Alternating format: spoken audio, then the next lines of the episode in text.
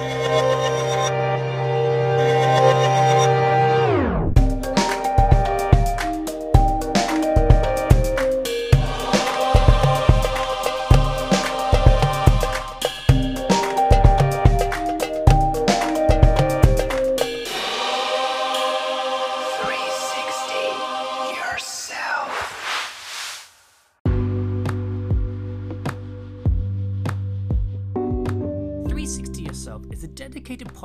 meeting brilliant minds and looking at the world around them. How do they 360 themselves and 360 the world? Jamie Neal, the host, asks many questions about their mindset and how they fundamentally operate their world and the world around them.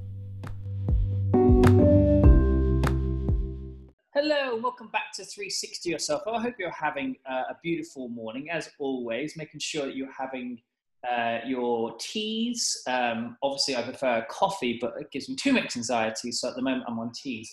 But hopefully, you've had a moment to reflect on what you're doing for uh, the rest of the day. But also, it is a Friday. Um, and I'm talking to uh, the brilliant Nat or Natalie, who's the founder um, of a brilliant, brilliant organization called Small Green Shoots, which is they're celebrating their 10th anniversary. Can you imagine that? 10 years doing something, and they're doing some brilliant work within the music and creative industry. And I'm really excited to talk to her um, about it. Um, and I know she's such a I'm, I'm, talking to her right now, actually, and she's literally smiling so much. I'm excited to uh, have a conversation. Um, hey, Nat, how are you doing? I'm fine, Jamie, and thank you so much for reminding me how much older I'm getting with the 10 years. But yeah, 10 years it is, and um, I'm going to try and look at that as achievement rather than think about my ever increasing lines. Yeah, well, I mean, they always say that it takes 10 years to make a, a, master of your craft or 10 years to make a company, and you've achieved that. I mean, did you ever think about when you first started the company that it was ever going to reach 10 years and hopefully it will go to 15, 20, 30 years' time? I think I was too busy trying to survive off extra value pita bread from Morrison's when I first started Small Green Shoots to worry about if I was going to make it to 10 years. I think I just wanted to make it to the end of the week fiscally, to be honest with you, Jamie. But no, now you, now you, now you mentioned it, it's a bit of an achievement. Thank you. Yeah, I mean, what I, I want to know, how did it all start? Because was you, I'm assuming you were in the kind of creative industry beforehand and, that, and then you saw something was wrong. Um, but also just tell us kind of what about is Small Green Shoots? So Small Green Shoots is um, we're a charity now actually, and we are a youth-led charity. So we don't just um, champion young people from disadvantaged backgrounds, but they actually play an active role in running the company and they choose the entire program here. So we have, um, we really believe in um, a concept called education by stealth, uh, which is that you learn by doing. Like if you tell young people, yes, this is a training course, this is a program, it's kind of, they're going to just opt out. Whereas if you give them loads of responsibility, and you don't micromanage them, um, and you give them the kind of tools to run something independently, they learn a lot faster um, and they enjoy it while they're learning as well. They take things a lot more seriously. So we've got young people here that are trained in Xero, They manage our accounts. They work with our accountants, uh, managing our day-to-day finances. We've got some that are trained in fundraising, so they help me with applications to keep the company floating. Um, we have others that are trained in content production, so they'll be tuning into this soon, Jamie, to pick holes in it, I'm sure. Um, and loads, of, loads of others that are trained in things like events and um, Adobe Suite, for example, for, for production and administration, for example. So all of those skills that go into making a successful company are what they learn and they they run the company. My job here is to just make sure that they have the strategy and enough money to deliver against their program. So each one of them has a budget and a time scale. And um, I always just tell them, right, you've chosen to do this project, you've chosen to do this activity. Just uh, make sure it's not crap because I know where you live. Yeah, yeah. And I, I was reading that it, it, 85% are non-graduates when joining. And I, and I, I, I talked to a lot of people about actually the education system. I, I when I was uh, studying, uh, many many years ago i didn't feel like the education system was, was did work for me because i was too i wasn't very academic i was very creative and i always believe that mm. you know i went to like a university and i, and I, I, got, I got a degree i always say to people do you really mm-hmm. go to university or, or to study to really mm. learn skills or can you actually just do it on set or on, mm-hmm. on the job and actually just be better and because i know loads of people who haven't gone to university. Yeah. Who, who left college at uh, 16 17 who became runners or did or did internships um, at advertising companies and and are ahead of the game now in terms of their age because they started early and they didn't go to university they just learned on the job. You know jamie i heard about that in your previous podcast about your you know your your thoughts on that and um, the experience that you had and i thought yeah this is definitely a guy that's going to understand where we're coming from here because you know you know in our field there is nothing better than practical experience you know? Um, theory all day long isn't going to cut it when it comes to the real life experience of just getting the job done and taking the initiative and and finishing. So um, to a, a large extent i agree with you. Of course you know there's a place for university but I have to be honest with you. We have um, two young people here that went through university, and both of them said that next to what they did here in three months, it was a complete waste, really. Um, I, I choose not to think that it was a waste of their time. You know, they're young people, they're quite polarized. Um, but what I can say is that um, they've learned so much. They've really got a lot out of the process of doing, you know, mm. um, and the real life experience of that rather than you know, simply just, you know, sitting in a classroom and, and theorizing on what it might be like. I think also the real life experience in our sector is quite it's quite fast paced sometimes. You've got to be able to be responsive. You've got to be able to commit. You've got to be able to work in a team. And it's all those soft skills that are just so important. And you don't use those until you go into that work environment. Mm-hmm. It's so true. It's so true though. But I just, I, I just, because even even like the tuition fees. I mean, I, I, think my thing was I think my tuition fee was like three thousand, and then it like the year later went oh, to wow. thousand.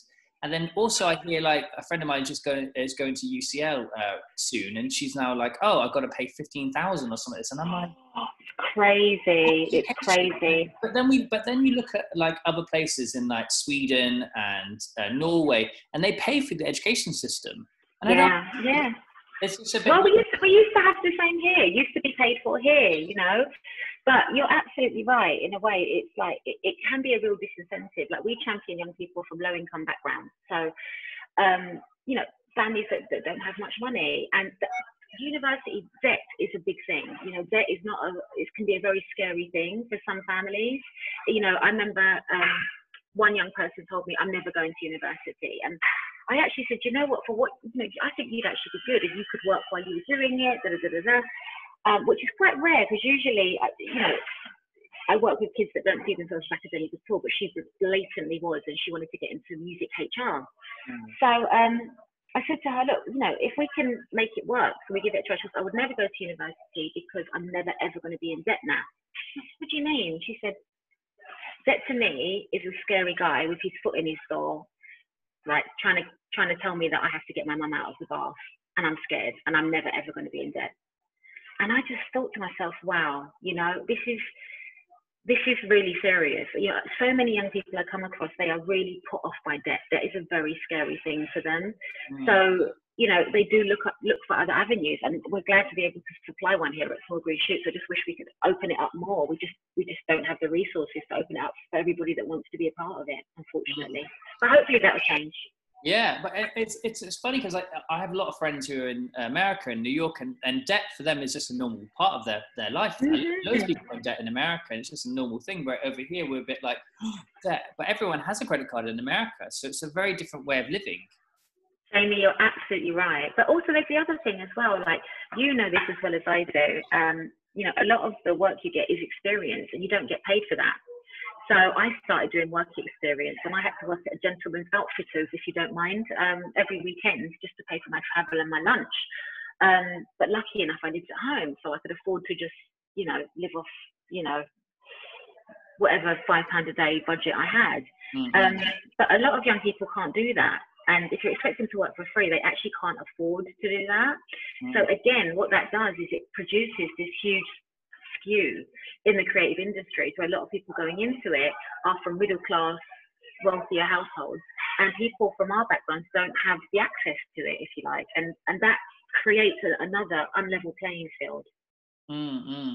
And so, why, why particularly did you want to focus uh, for the, the company on the kind of music and the creative sector rather than accounting or any other kind of sector that there, that also that is it is difficult to, to branch into if you don't go to university or you're from a lower uh, income family you know, I think because I fell into the industry, I, I actually did do a degree and I thought I was going to be a, great journalist. My idols were Kate Adie and, and Jon Snow, and I just really thought I was going to, you know, I was going to I was going to go into the world of journalism and be a war correspondent. And, you know, my internship that I worked for free, that was at the Mail on Sunday. So guess what? Didn't quite work out. Mm. Um, and I was really um, crushed.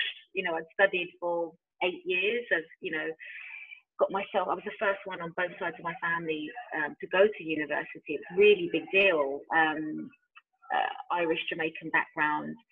Um, from the East End, and I just thought, my God, I'm 22 and I failed already. You know, uh, chance meeting, I met someone and ended up doing some inter- interning in a, a, music production company in a studio, mm. and I just saw around me that there wasn't, like you said, there wasn't that kind of, it, there wasn't a, a, a set form to get into to music. I could see that you just needed a set of skills and a kind of attitude, mm. and you know the ability to kind of make something out of not very much.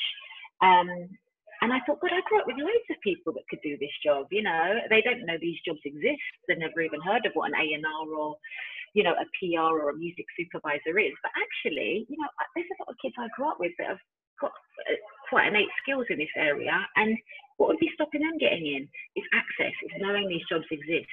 And it's that age old adage, which is it's not what you know, it's who you know. And I think that's what we try and break down at Full Green it's, It's like that for any any industry. You look at mm-hmm. like you look at like look at uh, consulting or jobs or uh, when I like know someone or somewhere and suddenly that they've got it's just the right timing and they're like oh well, mm-hmm. Jamie, Jamie's free because I know Jamie or whatever it is. Yeah. It literally is about knowing people, and it, it, and I think it's not just in the music sector, but or the creative. sector. It's in every sector of, mm. of work. I mean, as much people say you work really, really hard or whatever, you just have to you have to know the right person and the and the right timing. And, and life is all about timing as well. You can push and push and push, but sometimes it's just not the right time for people. Jamie, you're right, but at the same time, it's really cyclical because you know, you've got to think about it. It's like certain people just know certain people. Their circles aren't that big. The people that they relate themselves to are people that look like them, or people that come from the same places they come to come from. Do you know what I mean? It's like those are going to be in their circle. So it's really it gets quite incestuous. It's just feeding off the same type of people that feed off the same type of people, and then what that tends to do is it kind of um, discourages movement from other areas, you know, from other diverse communities or from low income places where they don't have that kind of contact base. Yeah. So I think we've got to really think about, you know, opening it up and being a little bit more open-minded and not just saying, oh, you know what, they're available. I know them. I feel safe with them. They they sound like me. They look like me. Let's just let's just do that. Do you know what I mean? Yeah, yeah, yeah. And it, and it's all it's all about like knowing that those jobs exist. Like I mean, yeah. But uh, yeah. some some people still, even though they're working in the music world, still don't know what a commissioner is. Like yeah. Like, Absolutely. Or, or, like a radio plugger, for instance. I mean, these mm-hmm. random jobs that you would never really, I would never ever know about them unless I unless I worked in that industry. Mm-hmm. I ask questions, going, "Why is that person on set? Oh, it's the commissioner. Oh, okay, okay, okay, that's cool." But like you wouldn't, exactly. you would, you would. You don't get it at careers at school, do you? Like, come I mean, on, careers at school. Hello. Well, I mean, even my careers advisor when I was at school, I was like, "Well, I'm going to go into the arts. I'm going to do this, this, this," and she was a bit like, all right then, I don't really know how to get into that. And I'm like, okay, thanks. Well, I already, I already know because um, I, I, was very curious and asked mm. questions when I was younger, and I, I, had a lot of mentors and stuff. But oh, yeah, great. When you're younger, the, even the career, I think the career advisors in in school, like from before 16, need to be better. I need to know yeah. more about kind of not every industry, but just kind of yeah. where to kind of go because. Hundred percent. My, my career, yeah. I had no idea about wasn't creative. She was more like academic. So she knew about mm. like universities for like law and accounting and all that sort of thing, but anything to do with art, she had no idea. So I was a bit like, so can, anyone who didn't know or have the information like I did would just been stuck and gone, well, I'll just go to my local university and just study whatever they wanted, like graphic design or whatever. But actually, anything, mm-hmm. anything that wasn't graphic design, they might not have known that because my my creative advisor just didn't know anything. So well, don't worry. I was told to be a travel agent and don't work at Thomas Cook. So there you go. Oh, there, so, what, so what, what do you do when you're not doing kind of green, uh, small green shoot? Like, what, how do you relax? How do you kind of get your inspiration? Where do you go? So in that seven and a half minutes of the day, um, yeah, it's it's not that kind of job that you just get a lot of free time in, and it's not very easy to switch off from as well. Because, like you said, I cast. I'm not just uh, what the know. I have to be there who the know. So I have to do a lot of stuff after work, going to things, um, making connections, contacts, um, networking as much as I can, uh, which is always like a bit grimace, but if you know you're doing it for other people, it's really not that bad because you know it's a lot more rewarding. Um, so I'm out a lot. I don't see a lot of things. I'm always trying to keep abreast of what's hot in music, what's what's out there film-wise or event-wise, because it's not just about uh, the music industry. It's about teaching our young people to have transferable skills. Yeah. No job is for life anymore. So it's one thing, as we as we very recently found out, haven't we? Um, so no job is for life. So it's very much about um, giving them the skills that they can work across sector mm-hmm. and they could find themselves in a new position somewhere else. Um, so it's really important that I'm still making those contacts. I suppose I'm still ultra passionate about music. Um, and to be honest with you, maybe something about that careers advisor for GCSE level was right because I am an avid traveller. I'm abroad at, at least six times, seven times a year. Um, there's nothing like being in an airport. Maybe not right now, but um, but it's nothing like being in an airport and decompressing. You know, yeah. knowing you've done all the work that you can do, yeah. and from here on out, you can keep busy doing something else. I'm not very good at doing nothing, so you know, I have to. I can't just sit on a beach, and I have to go and see stuff, do stuff, be in an old town, try stuff, explore yeah, stuff. Go, you know, go. I don't know, um, go on a helicopter somewhere or jump out of something. Sign? What's what? What's your star sign? I'm a Pisces. Pisces. I'm Gemini. How are you? I don't even know how any of it works, to be honest with you. Uh, You're going to tell me something about myself. No, it's just because it's you. You can, my darling, because it's you. Just, just, just a cur- you have a curiosity of nature, so which is always really great. I mean, and it's it's it's difficult for people like our star signs to sit still. You have to be have to be kind of keep doing things and that sort of. I mean, as much as I do like like maybe like one day on holiday to sit on the beach and just drink prosecco mm. and go for the the the the sea to I the can bar. Picture it now, hon. I can picture it now. That was me. That was me two and a half weeks ago in Italy. Literally, it's sitting at the beach in between the bar and the sea, just doing that. And I know it had one day, but the rest of the, the rest of the time I was traveling around, yeah, going on boats or yachts or whatever it is, and just and seeing seeing the world and actually. Yeah, you've got ants in your pants, isn't it? Yeah, like me, you've got ants in your bleeding pants, don't you? Yeah, yeah. absolutely. I'll, I'll sit there for like two hours and then I'll be like, what am I going to do next? You know. Yeah, um, I don't know if it's good though, because a lot of people do say to me that you you need to relax. I, I, I almost have a little fear about it. Like even when I go to bed at night, I have a notepad next to my um, my bed, and I I listen. I have to listen. Oh, this is really embarrassing. I don't believe I'm telling you this. I have to listen to this um, this podcast, which um, tells you stories, very descriptive stories that go nowhere, just to just so I can sleep, just to calm myself down. Where, where, do they go then? They go nowhere, where do they go? They, they, do you know what? Hopefully by the end of it, I don't know, babe, because I'm asleep. That's kind of the reason I listen to uh, it. it. but no, it, it, it will be like, um, it'll be something like um, the palaces of Versailles, and they take you on kind of like a tour of it, you know. But it's all very descriptive and visual. But I've got to do that just to sleep, just to switch off, yeah. and that that probably isn't 100% healthy, is it? No, but it's better than vodka. It's better I, than vodka, isn't it? I've had, well, yeah, better than drinking. I'm on detox at the moment. I think I'm doing. I heard. How's that going? Yeah, it's going well. So I'm. Not even coffee, right? Yeah, not even coffee either. So mm. I'm doing. I've done two weeks this week of not not drinking, and I'm. I think I was told by. I'm. A, I'm an avid talker um, with random people that I meet. So I was at a, I was at a, a restaurant yesterday, and I was talking to the bar woman who was serving me um, like a apple juice, whatever it was, mm-hmm.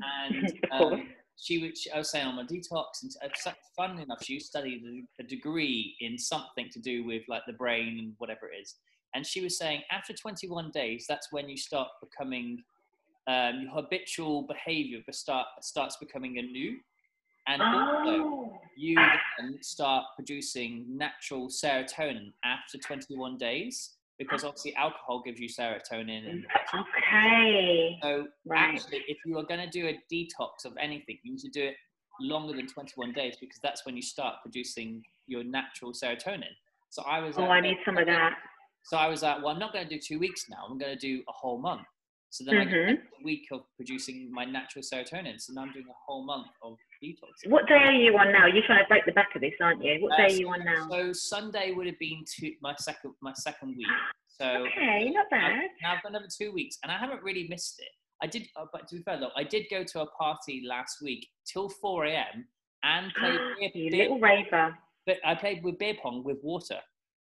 No way. You lasted that long. I lasted. You are- four- You are actually a legend. I You know. really, I, am just really very are. determined. I was like, I'm not gonna drink, so I just didn't. But I wanted to go see my friends and stuff. But everyone was obviously drinking around me and a bit, Yeah. a bit tiddly and stuff. And And a bit, they get a bit boring, don't they, when they're drunk? They, they think they're funny and they're really No. not in it. no, they were going absolutely mental, my friends, and I was in the corner trying to the thing. And I, but I, but I woke up the next morning, and my two friends were absolutely uh, so hungover. It was unbelievable, and I was fresh as Oh, a daisy. For you're breakfast, really annoying.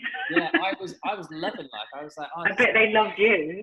They did, they did, because I made breakfast for them. So Oh uh, well, that that's good. That's good then. Otherwise, they'd just be hating on you, wouldn't they? Like, God, he's so fresh faced. How annoying. literally, literally. But I mean, I'm enjoying it though. I mean, because I usually drink. I think because obviously, when you go before before COVID, we would go out to events and branded. Mm. Know, we'd be meeting people, networking, that sort of thing. Yeah. So I'd be drinking quite a lot. So now um, I'm drinking not as much, not as much as I probably used to before lock before lockdown, but I'm still Mhm. going out and I'm still drinking and stuff. And and you always forget like actually how much um, alcohol is surrounded by the fashion and music world. Oh, so much. And Yeah, you're right. When you go meet people, and you go in uh, to meetings, whatever, it's just very common to have a glass of wine Mhm. and because you want to fit in and stuff. And I think it's hundred percent. Yeah, and also you don't want to put people on edge. Like, have you noticed sometimes when you're not drinking? I mean, you know, people will either assume you're pregnant or something's wrong. Maybe not in your case, but Yeah, but you know, it's you know, so, you know, so you just kind of sometimes you put them on edge if you're not drinking. So I, I can imagine that it can be quite challenging. So now might be a really good time for you to do it when it's there's not so much pressure to like go out and do this stuff. Because yeah, I feel it too. I oh go and just have one. Like oh well, you know I'm trying to be good. Like oh come on. You know people don't like to drink alone, and very much the music industry. I agree with you, but it can be a slippery slope because it it becomes the norm, you know, and you're having two, and then before you know it, you're having three, and then that becomes the norm, you know. So it's one of those things you do have to kind of keep stock on, and especially you, as you get older. and also do you encourage your because obviously the, the music world and, and the creative sector is do, is done by or is is made by friendship. Mm. not like business Yeah. where like Yeah, networks, yeah. Yeah. Do you how do you do you encourage your kind of people that who who are under the kind of My young shoots, yeah. yeah to, to go out and to network and to and to go to these drinking things and Very. Do you know what? I actually I know that that is going to give them the confidence because a lot of them when they come, they don't have connections. They don't come from you know the kind of backgrounds that have entitlement. You know, so they are very nervous and very um, uh, worried about what people are going to think about them or fitting in and things like that. So yeah, I, of course I encourage them to go out and network, not to drink, but to go out, see new things, meet new people. yeah Um, but that that is on my mind. I do think about that sometimes because that does go hand in hand. But you know, like I, I say, I, I can't change the industry myself. I can't do it. I can only be there who you know and try and you know help give them the right connections. yeah, Um, I'm banking on them, you know, changing the industry and yeah, yeah. you know things changing for their generation. Well, you, you seem to be you seem to be doing a, an amazing job because I also read like you did 100% have gone into permanent jobs or higher Mm. education scholarships directly after leaving Small Green Shoots. So right. you must yeah. be doing something, something very very amazing for them for them to be so equipped and uh, and have all the information for what they need to go into the world and and do the creative sector. It's just like I said, it's really intuitive. It's not a, a, program. They come in here and they they talk about what area of the industry or the creative sector they want to go in, and then we literally set them up on meetings with people that are doing that kind of work from the outset. So we're knowing all the skills they've got to have, the characteristics, the you know the training they've got to have, and then we implement it very quickly. But we're mm-hmm. quite rigorous, and I'm quite old school, so I'm quite demanding. So you know I expect them to work until the work is done.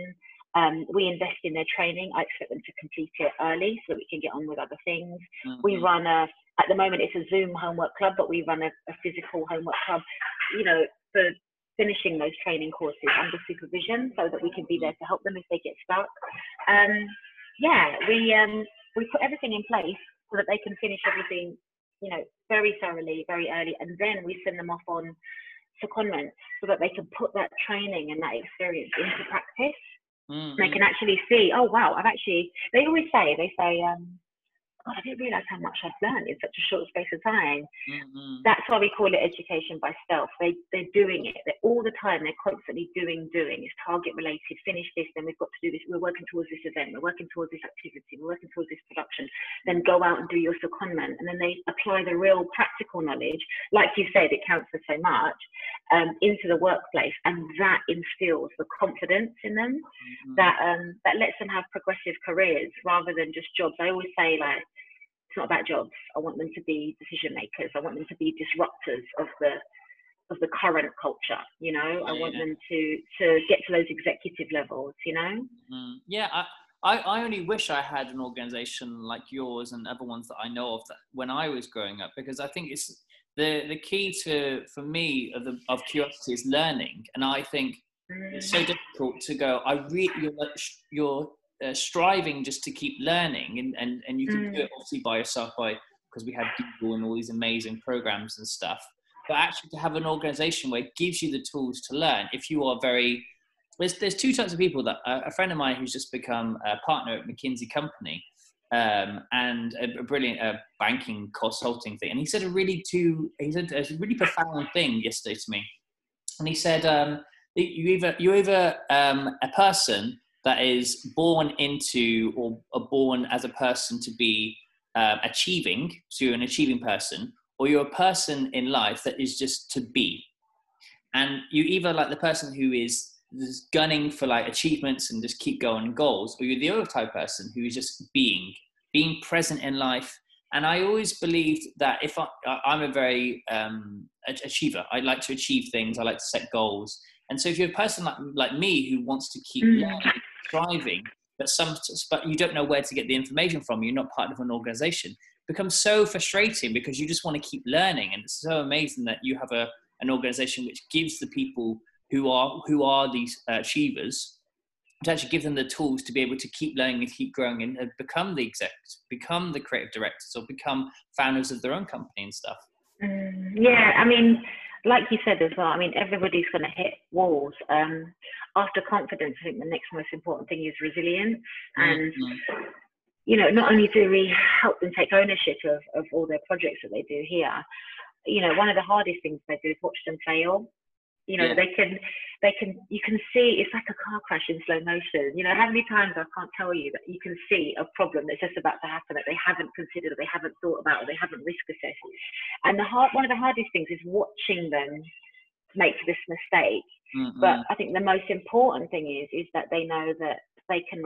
We, we again we don't micromanage. My they'll turn and look at me and I'll totally blow them out because that's what happens. Mm-hmm. But then I'll say, well, what are you looking at me for? Go and fix it. Yeah. And, you know, and they'll use the team and they will bounce back. And I think that's such an important lesson that you can, yeah. you know, things, you know, things happen, but you can, you can recover. You can put yourself out there. Things don't always go well, but you can recover. It's okay. You know, yeah. you know, it's not the end of the world. And I think a lot of our, the young people that I work with, they're so nervous to look stupid that they don't want to put their hand up. They don't want to give an idea. They're so worried about, you know, failure. Yeah, so much so, so really, so worried about failure, looking bad, not recovering, you know, how it's going to influence other people against them, really self-conscious. And we try and kind of take that away and just say, look, you're going to fail any, you are going to fail at some point, but mm-hmm. it's okay. You know, people aren't watching that so much. You, you can recover from it, you know? Yeah, yeah. And what would you, what would you say giving back to the kind of the youth uh, leave for the company, like a quote or a phrase, I always let leave it on. Oh, you segued me so well there, Jamie. Honest to God, anyone who I think we've been friends for years. You're terrible. Um, so it's really just what I said. Um, everyone knows I say this as well. Shit happens. It's how you fix it that counts. Yeah. Because that's what I'm looking at. You know, when I'm looking at the shit, I'm looking at how is your recovery? Because it's gravity. You know, things are going to go wrong. Things are going to happen. You know, that's life. It's how you fix it. It's how you hold yourself, carry yourself, and plan forward and remedy it. That's what is the most important thing I think in life. You know, that's that's what you kind of I would judge myself on. Okay, I fell, but how did I get myself off? Did I trample on anybody else or did I just tug and pull and, you know, get yeah, myself sure. off, off, the ground? I think if you wanted to go a bit deep, then um, my favorite quote is by um, Ralph Emerson and it's it's the one about laughing to laugh often and much you know? Nice, and it's it's a quote about succession and i just think it's the most beautiful quote. So if any of your listeners have got a minute to to google the succession quote by um i think it's legacy quote actually by um ralph emerson i think they will be um they'll they'll be on the same page as me if they appreciate that. It's a beautiful quote Good, good, good. Well, I want to say thank you so much for for your time, and it's really lovely to chat. Thank you. It was so lovely to talk to you too. Yeah, and it's it's great to meet people and, and to talk to people who have the same values and this, and think think alike as well. So thank you very much for that. And I know people. Good luck with your detox as well. I'm going to be thinking you. about you in a in a week on Sunday yeah, keep updated with the with the podcast because I, will keep mentioning it in the podcast of all the people that I keep meeting, and I'll be like, yeah, I'm on I'm now on week three. Okay, now week four. You're just doing this for cheerleaders, aren't you? Come on. yeah. well, I say uh, thank you very much again, and um, everyone that's listening, please do come back and listen to all the amazing episodes. And if you have a moment, uh, go on to Apple Podcasts and rate and comment our, on our, our, episodes because we really love it when you do engage with us. So thank you very much. And thank you, Nat. Thank you.